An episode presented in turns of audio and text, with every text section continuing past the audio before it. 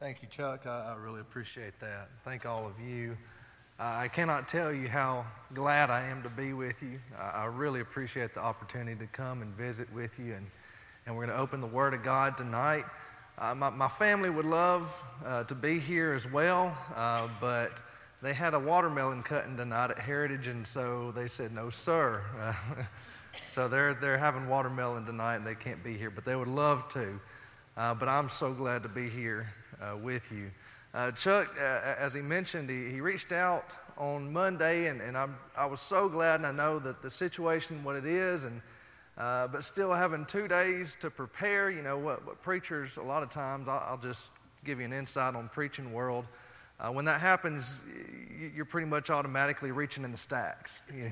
You, know, what went well before? Let's pull out an oldie but a goodie and dust it off. But the problem is you, you don't have as much spiritual momentum behind it.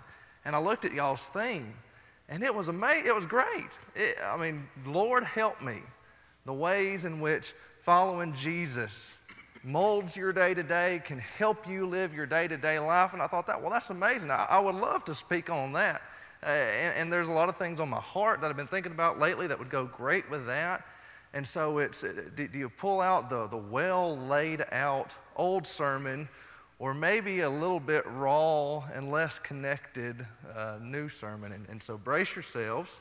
This is like having somebody over when you haven't had time to clean. Uh, but, but we're going to have a good time in the Word of God tonight, and He's going to build us up. As we study tonight, I, I want to start off by thinking of the way that Jesus transforms lives. In what method? How does he do it? How does Jesus transform lives? And I believe there's a text that speaks volumes to it. It's there in John chapter 12 as Jesus is speaking. We're not going to spend a whole lot of time in that text tonight, but I want it to start off our thoughts tonight. How does Jesus transform lives? And I think you could say many different things in response to that question. They wouldn't be wrong, just, just a variety of ways in which you could say that Jesus transforms lives. But if there was one way, if we just had to hone it down, what is our primary message going to be? The one thing that we say above all other things, the one thing that we say before we say all other things, uh, the primary method in which Jesus transforms lives, I think he says it himself there in John chapter 12, verse 31 beginning. Because he said, Now is the judgment of this world. Now will the ruler of this world be cast out. And I, when I am lifted up from the earth, will draw all people to myself. He said this to show by what kind of death he was going to die.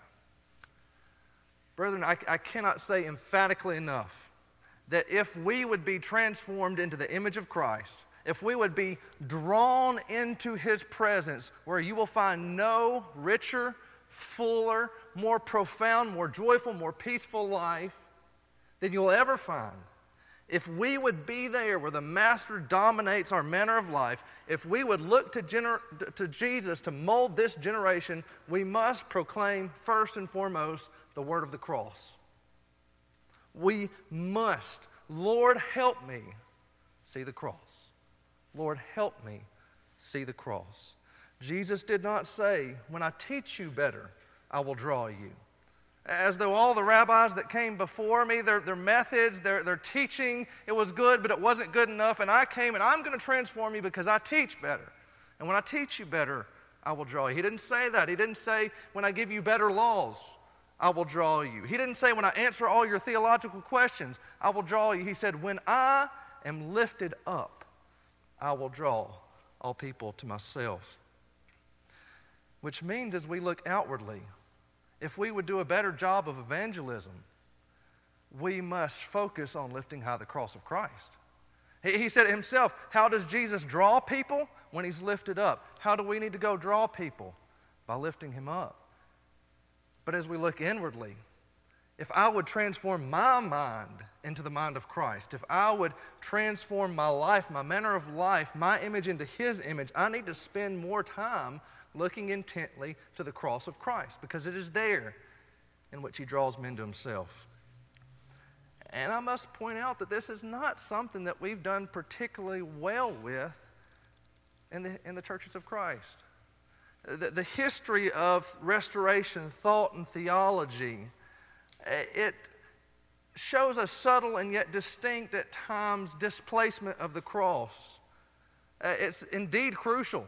It's indeed crucial that we listen to the Philippians question, What must I do to be saved? And we need to listen to the answer and we need to know what we must do. But all too often in our movement, the focus has been a bit too heavy on what man must do and a bit too light on what God has done. What has God done that gave me place to do anything that I might come to Him? And, I think I understand why we do that. I agree. Uh, we've seen too much lazy Christianity out there. Too many that would say, you don't have to do anything.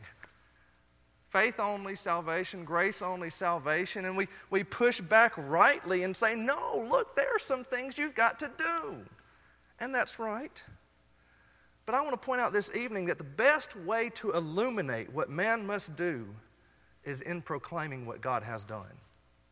It is there in the cross of Christ, the, the most effective method. The most effective method for transforming lives and for raising up a generation that bows the knee to the lordship of Jesus Christ, following hard after him and doing whatever he commands. He said it himself When I am lifted up, I will draw all people to myself. The most effective method for bending your own will and growing more in the likeness of Christ is to dwell on the cross of Christ. Primarily because the cross forces us to ask some hard questions. For one, the, the cross forces us to consider do I just want the outcomes of Jesus' life, or do I want Jesus' life? Do I just want the things that Jesus' life accomplished, or do I want his life itself? I, I want you to think about how that question just rocked Peter's world. Peter's concept of the Messiah, Peter's concept of what it meant to be a disciple. Do I want Jesus' life? I know the goal that Jesus came to accomplish, but what do I think about the path that he takes to get there? And do I want that path for my own life? You see it there in Matthew chapter 16. We have the question Who do you say that I am? I know, who do they say that I am? But who do you say that I am. And the, and the response comes in faith. You are the Christ, the Son of the living God. And the text said that Jesus blessed him and that Jesus gave him the keys to the kingdom. And yet it also says that Jesus immediately began to show them that he must go to Jerusalem and that he must go to the cross. And it's there that Peter rebukes him. Peter agrees that Jesus is the Christ. Peter agrees that Jesus is the Messiah, the long awaited King of Israel. Peter stands ready to participate in this kingdom of the Messiah. He professes allegiance to this Jesus, even in the face of opposition from the Jewish leadership. But when Jesus teaches them that his path runs through a cross, Peter can't go there. I agree with who you are. I agree with what you've come to accomplish, but I do not agree with the path that you've chosen. And, and we, we stand here 2,000 years later, and we know some things that Peter didn't know. We see some things that Peter didn't see. Some things have been illuminated by the Holy Spirit to us that Peter's eyes did not behold. And so we understand these things. But I would also remind you that we have the luxury of talking about cross in the past tense looking back on it as an event that has already happened. But the question comes again to you and I do I just want the outcomes of the cross, or do I actually want the cross? Do I want the outcomes of Jesus' life, or, or do I want Jesus' life? Do I just want the accomplishment, or do I also want the path? Because you remember what Paul said there in Philippians chapter 3. We would say the first half of it I love to say the first half of it and stop there and bake in that when he said, I want to know Christ and the powers of resurrection. I want to know Christ. I want to know the power of his resurrection. But he keeps going. And the sharing of his sufferings by becoming like him in his death, if somehow I may attain to the resurrection from the dead. The cross of Christ is not just the part of Christianity that we put up with and hurry to move past so that we can get to the good life. The cross is the core essence of the good life. The cross is the core essence of what it means to be a Christian. As Jesus says in Luke chapter 7, if anyone, you know what anyone means in the Greek here? It means anyone. If anyone would come after me, let him deny himself and take up his cross daily and follow me. For whoever would save his life will lose it, but whoever loses his life for my sake will find it. Jesus is absolutely concerned that you find the good life. Jesus wants life for you even more than you want for yourself. Jesus is better to you than you will ever be to yourself. He pours more life into you than you will ever want for yourself. Jesus is absolutely concerned that you have life that is rich and full and satisfying. And because He made you, and because He made this universe, and He's above all things, He knows exactly where you find that kind of life. He says it's on a cross. If you would find life, you must lose your life. Where your will is sacrificed, where your flesh is denied, where trials are borne to the glory of God, entrusting expectation of the resurrection to come, He raises up supernatural life in you that the world does not know when you lose your life, when you embrace the cross. The good life is the cross life. And the world simply does not, cannot, will not ever understand that the, the joy and the peace and the power of the cross life. Don't look out there for this kind of life. They don't understand this kind of life. Paul said, The word of the cross is folly to those who are perishing, but to us who are being saved, it is the power of God. There is joy in the cross, there is peace in the cross. And just almost as an aside, I, want to clear something up in, our theology that I think would help us see the peace of the cross the joy of the cross. Because I think there's a piece of Jesus' passion that we often hear misrepresented. That being that moment in which Jesus cries out from the cross, and what does he say? My God, my God, why have you forsaken me? And we preach this often, and we say, well, that's the moment in which the Father left the Son. That's the moment in which the Father turned his face away from the Son. The Holy Communion, the divine fellowship that existed from, from eternity and will exist to eternity, on that moment, however, was ruptured. And Father and Son were parted. And, and, and the Father and His holiness could not coexist with the Son, and so He had to depart from the Son. We say many things such as this. And we say, well, at least in that aspect, can I say, thank you, Jesus, for experiencing separation so that I didn't have to. I don't want that part of the cross life. I don't want to be separated from God. Thank you, Jesus, for experiencing separation from the Father so that I don't have to. But, but I want to challenge our theology just a bit. And, I want to offer you some good news at the same time because I, I do not believe that the Father left the Son in that moment to suffer alone. Yes, the Father allowed the Son to die as a substitutionary sacrifice. And in that sense, yes, the Father abandoned the Son to die. But I do not read where the Father left the scene. As a matter of fact, Psalm 22, which Jesus was quoting at that very moment, it ought to tell us exactly where the Father was at that moment. The psalmist he details the agony of the suffering servant for 18 verses, the plea for help that follows. But look down to Psalm 22, there in verses 22 through 24. We got to read the whole psalm. Jesus was quoting the psalm to bring our attention to the psalm. Because at that moment, I feel like you've forsaken me, God. I feel like I don't know where you are, God. I'm in my moment of greatest need, and where are you, God? The psalmist had said as much.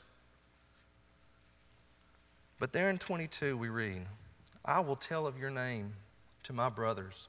In the midst of the congregation, I will praise you. You who fear the Lord, praise him. All you offspring of Jacob, glorify him and stand in awe of him. All you offspring of Israel. I just see Jesus proclaiming this to the crowds from the cross. All you offspring of Jacob, glorify him and stand in awe. Why? For he has not despised or abhorred the affliction of the afflicted, and he has not hidden his face from him, but has heard when he cried to him. And because of this, the psalmist concludes in verses 27 through 28 all the ends of the earth shall remember and turn to the Lord, and all the families of the nations shall worship before you, for kingship belongs to the Lord, and he rules over the nations. Where is God when you are carrying your cross? Where is he when your life becomes sin? Not necessarily because you're bearing the sins of another, but because you are struggling in the middle of some temptation. Is he forced to hide his face away from you because of his holiness? I, I, want you to know tonight it is so important that we get this teaching of the cross right because God does not forsake his cross bearers.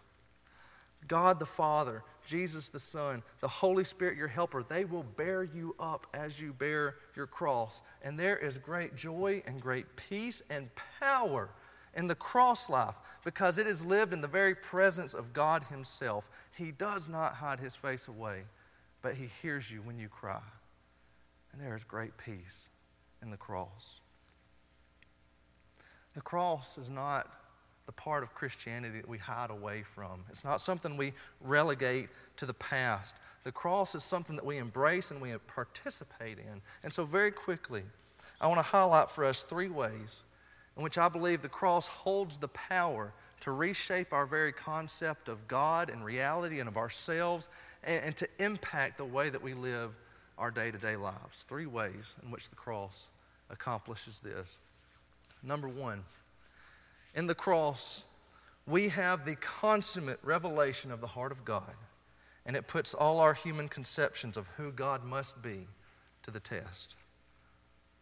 Although we know God to be most high and most holy and most powerful, not abiding with the least shadow of darkness. He is intense and unrelenting light, although this is absolutely true of our God.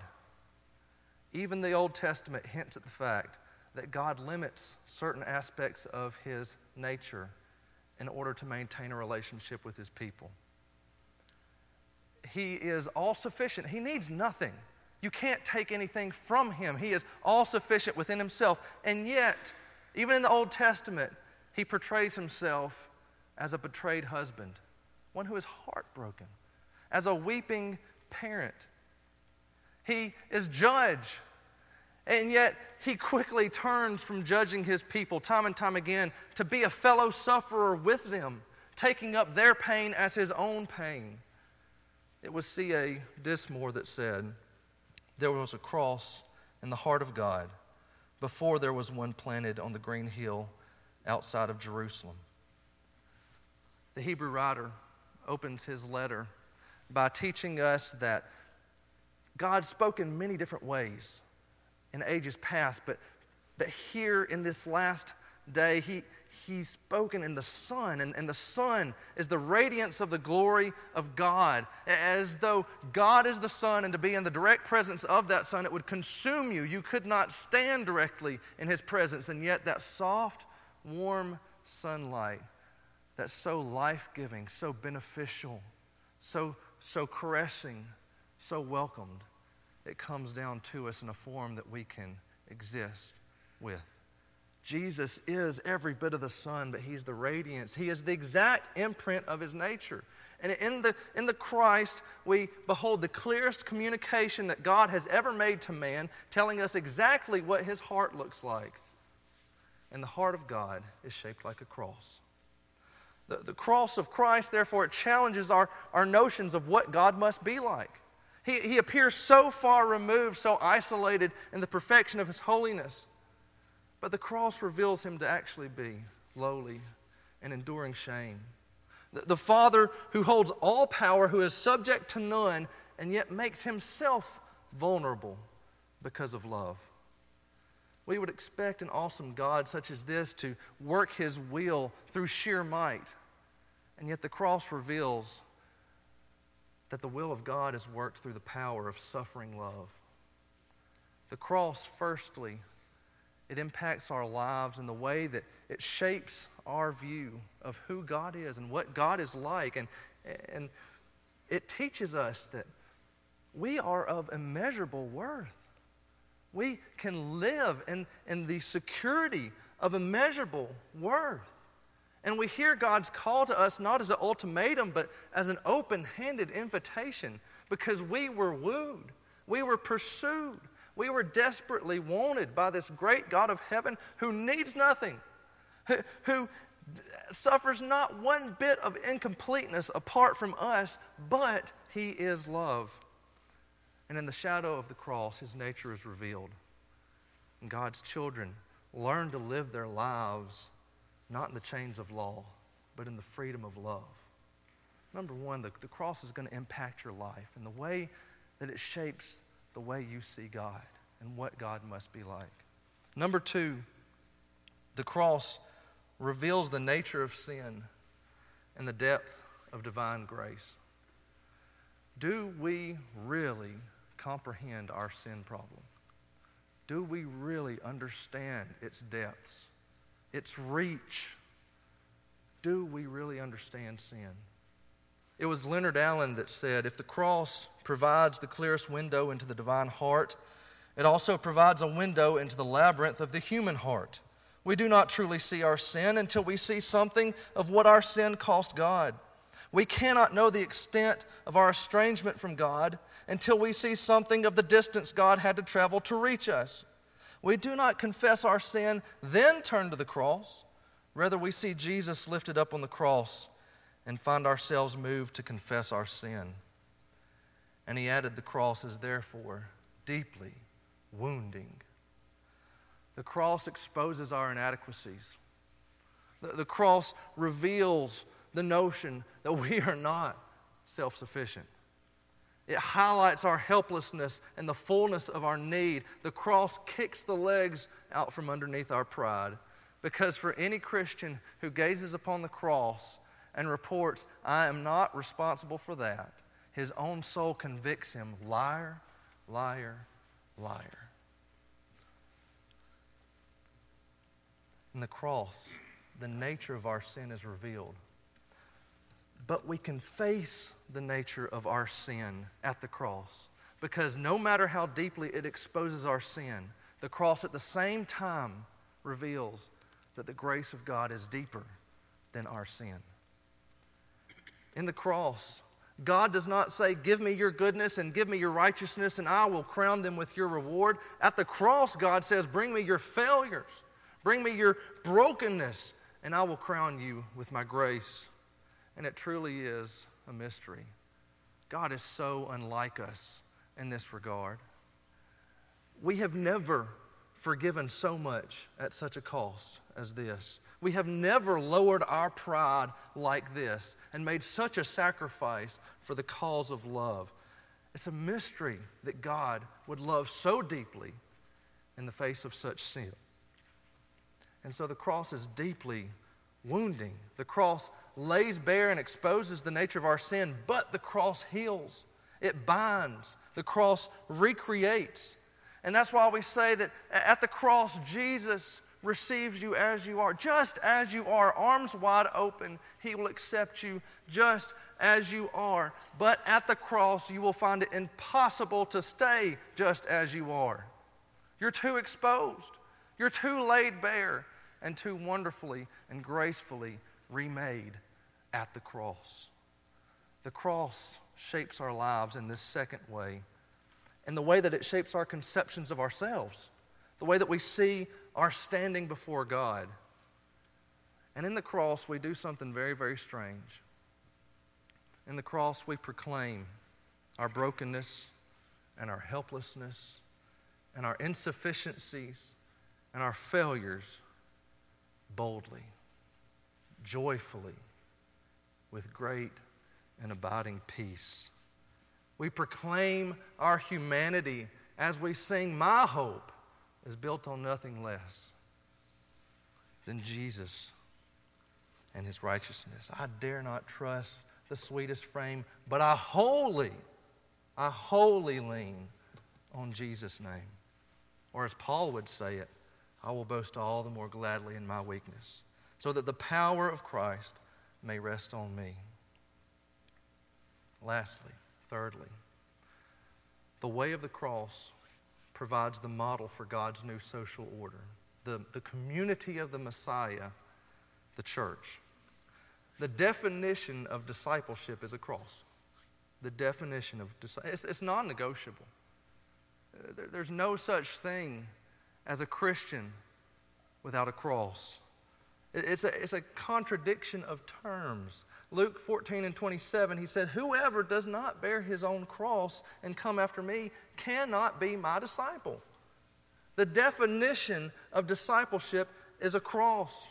And so, entering the kingdom means participating in a manner of life that stands in stark contrast to the life that we see out there, the ways of the world. In the Messiah's new community, people forgive one another as God in Christ forgave them. In the Messiah's new community, whoever would be great must be a servant. If you want to be first, you have to be slave of all because God came to serve and not to be served. In the Messiah's new community, love is given freely, indiscriminately. As Jesus himself said in Luke 6, love your enemies and do good and lend expecting nothing in return, and your reward will be great. And you will be sons of the Most High, for He is kind and ungra- kind to the ungrateful and the evil. Be merciful, even as your Father is merciful. In the Messiah's new community, people release their grip on their possessions in order to share and help one another. In the Messiah's new community, we care for those that society has rejected. The least of these, as he says, the poor, the prisoner, the social outcast. In the Messiah's new community, we endure the hostility of those who are offended by the cross. In short, in the Messiah's new community, we follow the way that Jesus went, the path that led to the cross. It's why when you enter this community, you experience something called baptism. That point in which the death and the burial and the resurrection, the passion of the cross is laid over your life. I want that story to be my story as well. The death in which he had victory, I want to find victory in it as well as I die as well. We are baptized into this community and we worship week after week. We come and we commune at the table. And our minds collectively return to the cross again. We examine ourselves. We ask the hard question Is my life cross shaped? Because we, we understand the exposure of sin and the healing of grace that took place at our first encounter with the cross. It was not a one time event. We return time and time and time again to, to the foot of the cross, and we bow our knees, and we lift our hands to the God of the cross, and we are wonderfully reshaped time and time again, our lives shaped into the cross. Lord, help me see the cross. The cross, our primary message, the means by which God will draw all men to Himself. If we would be transformed, if we would be a transforming force in this community, let us lift high the cross of Jesus Christ. If you would, please pray with me. Father, we love you. Father, we come to you asking, begging that you would bring your cross into each and every one of our hearts. That you would help us to see your heart there on the cross, that we might come to know you and understand you, know how to meet with you on what terms you would meet with us. Father, let us see the cross so that we might see you. Father, let us see the cross that we might see our sins, how far you had to go, because how far we had traveled, how deeply wounded you were because of our sins. And yet you took it on willingly because how deep is your grace? And Father, we praise you for your great grace that we have not yet seen the depths of. We saw it there at the cross. How far you would go because how deeply you love us. Father, help us to understand. Father, help us to have that kind of grace with others, that kind of love for others. Help us step into this cross life and participate in this cross life. Father, create in our midst your community, a place where we live differently than they live in the world, where we do things that do not make sense in the wisdom of the world, where we forgive, where we sacrifice, where we show mercy and grace, where we give of our lives to those who will never be able to give back, where we let loose of the things that this world teaches us are worth something because we understand it's worth nothing in comparison to your presence, your eternal home. Father, help us to refocus, take our eyes off of this world and place our eyes on you as we look through the cross and see this world for what it really is. Father, we understand that these are things that we see in passing frames where we'll understand you for a moment and yet tomorrow we'll, we'll become forgetful again where we hold on to you and your truth for a moment, and then the temptations or the worries or the stresses of this life,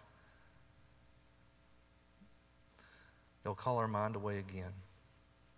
Father, we pray that you build your image greater, larger, each and every day in our minds. Help us to see you steadily and faithfully Help us to see the cross each and every day that we might be impacted in the way that we live our life each and every day. We pray all these things in your Son, Jesus' name. Amen.